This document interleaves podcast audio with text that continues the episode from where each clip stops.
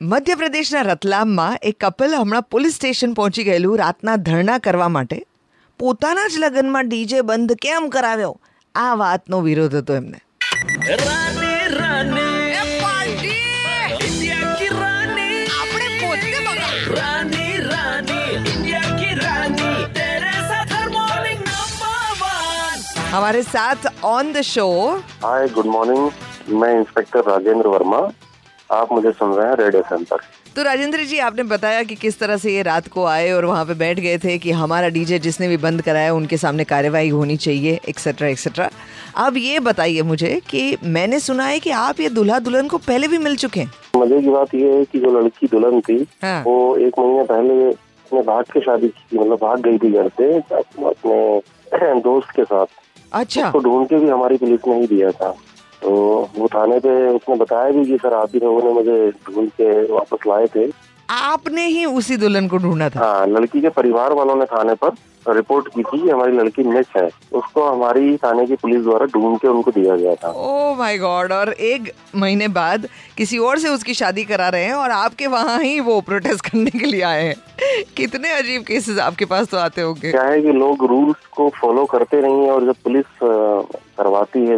कराती है तो लोगों को बुरा लगता है कि पुलिस बीच में आके रोकती रोकती है। तो इस तरह के और भी कई मामले होते हैं जैसे कोई शादी का जुलूस है वो पूरे रोड पे चलता है। इससे ट्रैफ़िक में पूरा व्यवधान उत्पन्न होता है। तो कई बार हम लोगों को भी हटाते हैं उस पर भी बाराती लोग नाराज़ होते हैं पुलिस पर किया बर्थडे लोग बीच सड़क पर मनाने लगते हैं तो वो भी गलत है। एक्चुअल में हमारा काम है रूल्स फॉलो करवाना नियम कानून फॉलो कराना। तो पुलिस वो करती है लेकिन लोगों को लगता है कि पुलिस उनके एंजॉयमेंट में खलल डाल रही है।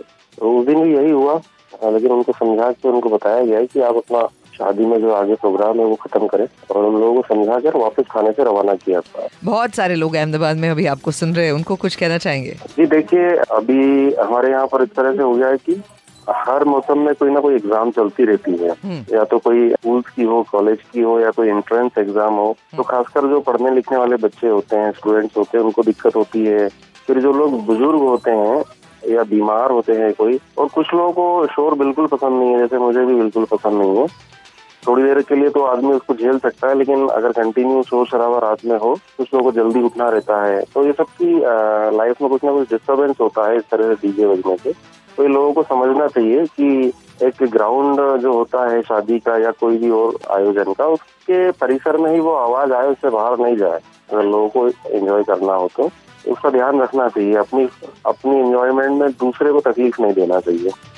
राजेंद्र जी, ये शादियों के मसले जो हैं, वो तो मध्य प्रदेश में हो या गुजरात में हो, एक से ही होते होंगे। तो जो जो लोग आने वाले दिनों में शादी करने वाले हैं, उनके लिए आप कुछ कहना चाहेंगे? Thank you so much this is so relatable for us also જે જે લોકોને ત્યાં આવી રીતે લગ્નમાં મોડે સુધી કંઈ ચાલતું હોય ને આપણે ફોન પણ કરવા જઈએ તો ઘરવાળા એવું સમજાવે, ભાઈ, રહેવા દો ને યાર, એનો એક દિવસ છે, આપણને હાય લાગશે, પણ એવા કેટલા લગ્ન કરી રહ્યા છે, તો કેટલા બધા લોકોને આપણે જવા દઈએ? Ninety three point five Red FM એમ પર જાતે રહો.